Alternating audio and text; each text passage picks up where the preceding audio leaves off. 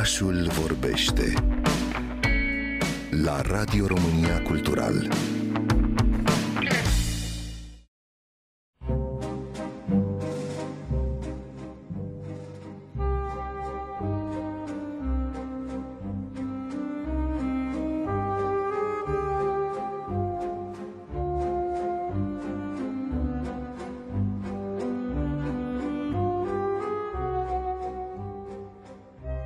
Vi s-a întâmplat probabil cel puțin odată pe când abia respirați în haine prea strâmte sau făceați echilibristică pe tocuri prea înalte, să vă gândiți că moda cere sacrificii. Din păcate însă, în istoria modei au existat unele obiecte vestimentare care puneau în pericol viața purtătoarelor, așa cum au fost rochile cu crinolină și corset strâns pe talie, vedete incontestabile ale secolului al XIX-lea.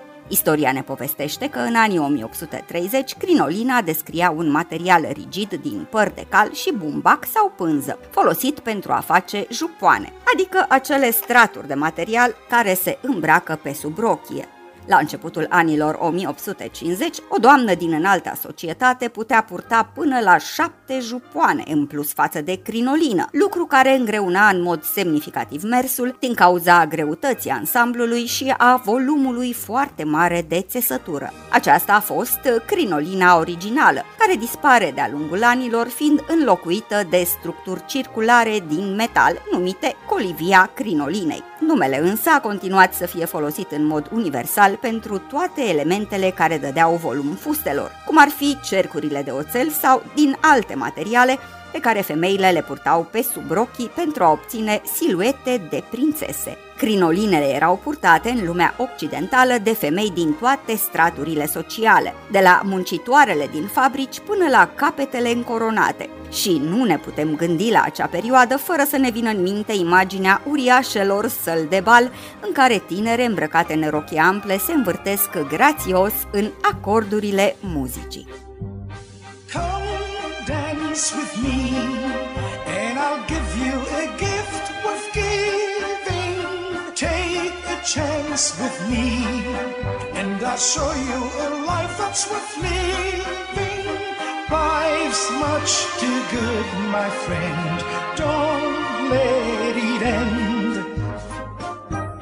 Decolteele generoase cu dantel au completat aspectul acestor rochii de bal care aveau de obicei mâneci scurte și erau purtate cu mănuși croșetate, fără degete sau cu mănuși dantelate.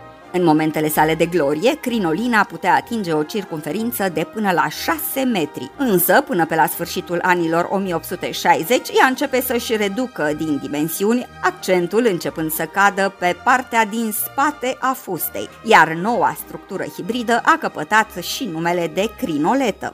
Preocuparea asupra taliei și șoldurilor este din ce în ce mai intensă. Prin urmare, corsetele erau esențiale pentru a ajuta la modelarea corpului. Ele devin așadar mai lungi decât înainte și sunt fabricate din bucăți separate de țesături cusute împreună. Pentru a crește rigiditatea au fost întărite cu oase de balenă, cordoane sau bucăți de piele. Așadar, hainele devin un adevărat supliciu pentru femei care erau obligate să poarte aceste veșminte incomode pe durata întregii zile. Mulți nu știu însă că această modă a dus la moartea a mii de femei și nu doar prin faptul că respirația era îngreunată de corsetele strânse care puneau o presiune uriașă și asupra organelor interne. Principalul pericol la care se expuneau purtătoarele acestor rochi era acela că ele nu își dădeau seama cât de ample sunt poalele ale veșmântului și se apropiau prea mult de șeminee sau alte surse de foc, flăcările răspândindu-se cu rapiditate din cauza materialelor inflamabile din care erau realizate. Au existat și cazuri în care femeile erau pur și simplu luate de vânt de pe diguri și aruncate în mare unde exista un pericol de înnec, deoarece structura metalică extrem de greoaie le făcea să se scufunde în apă cu repeziciune. Cât despre femeile care munceau în fabrici, acestea erau expuse zilnic riscului ca fustele lor ample să se prindă în utilajele pe care le foloseau. Din fericire, moda crinolinelor începe să piardă teren la sfârșitul secolului al XIX-lea și începutul secolului 20. Iar în perioada interpelică rochile greoaie sunt înlocuite în totalitate de veșminte comode. Femeile renunță la corset, rochile devin extrem de legere, iar talia joasă le face perfecte pentru dansul pe noua muzică la modă.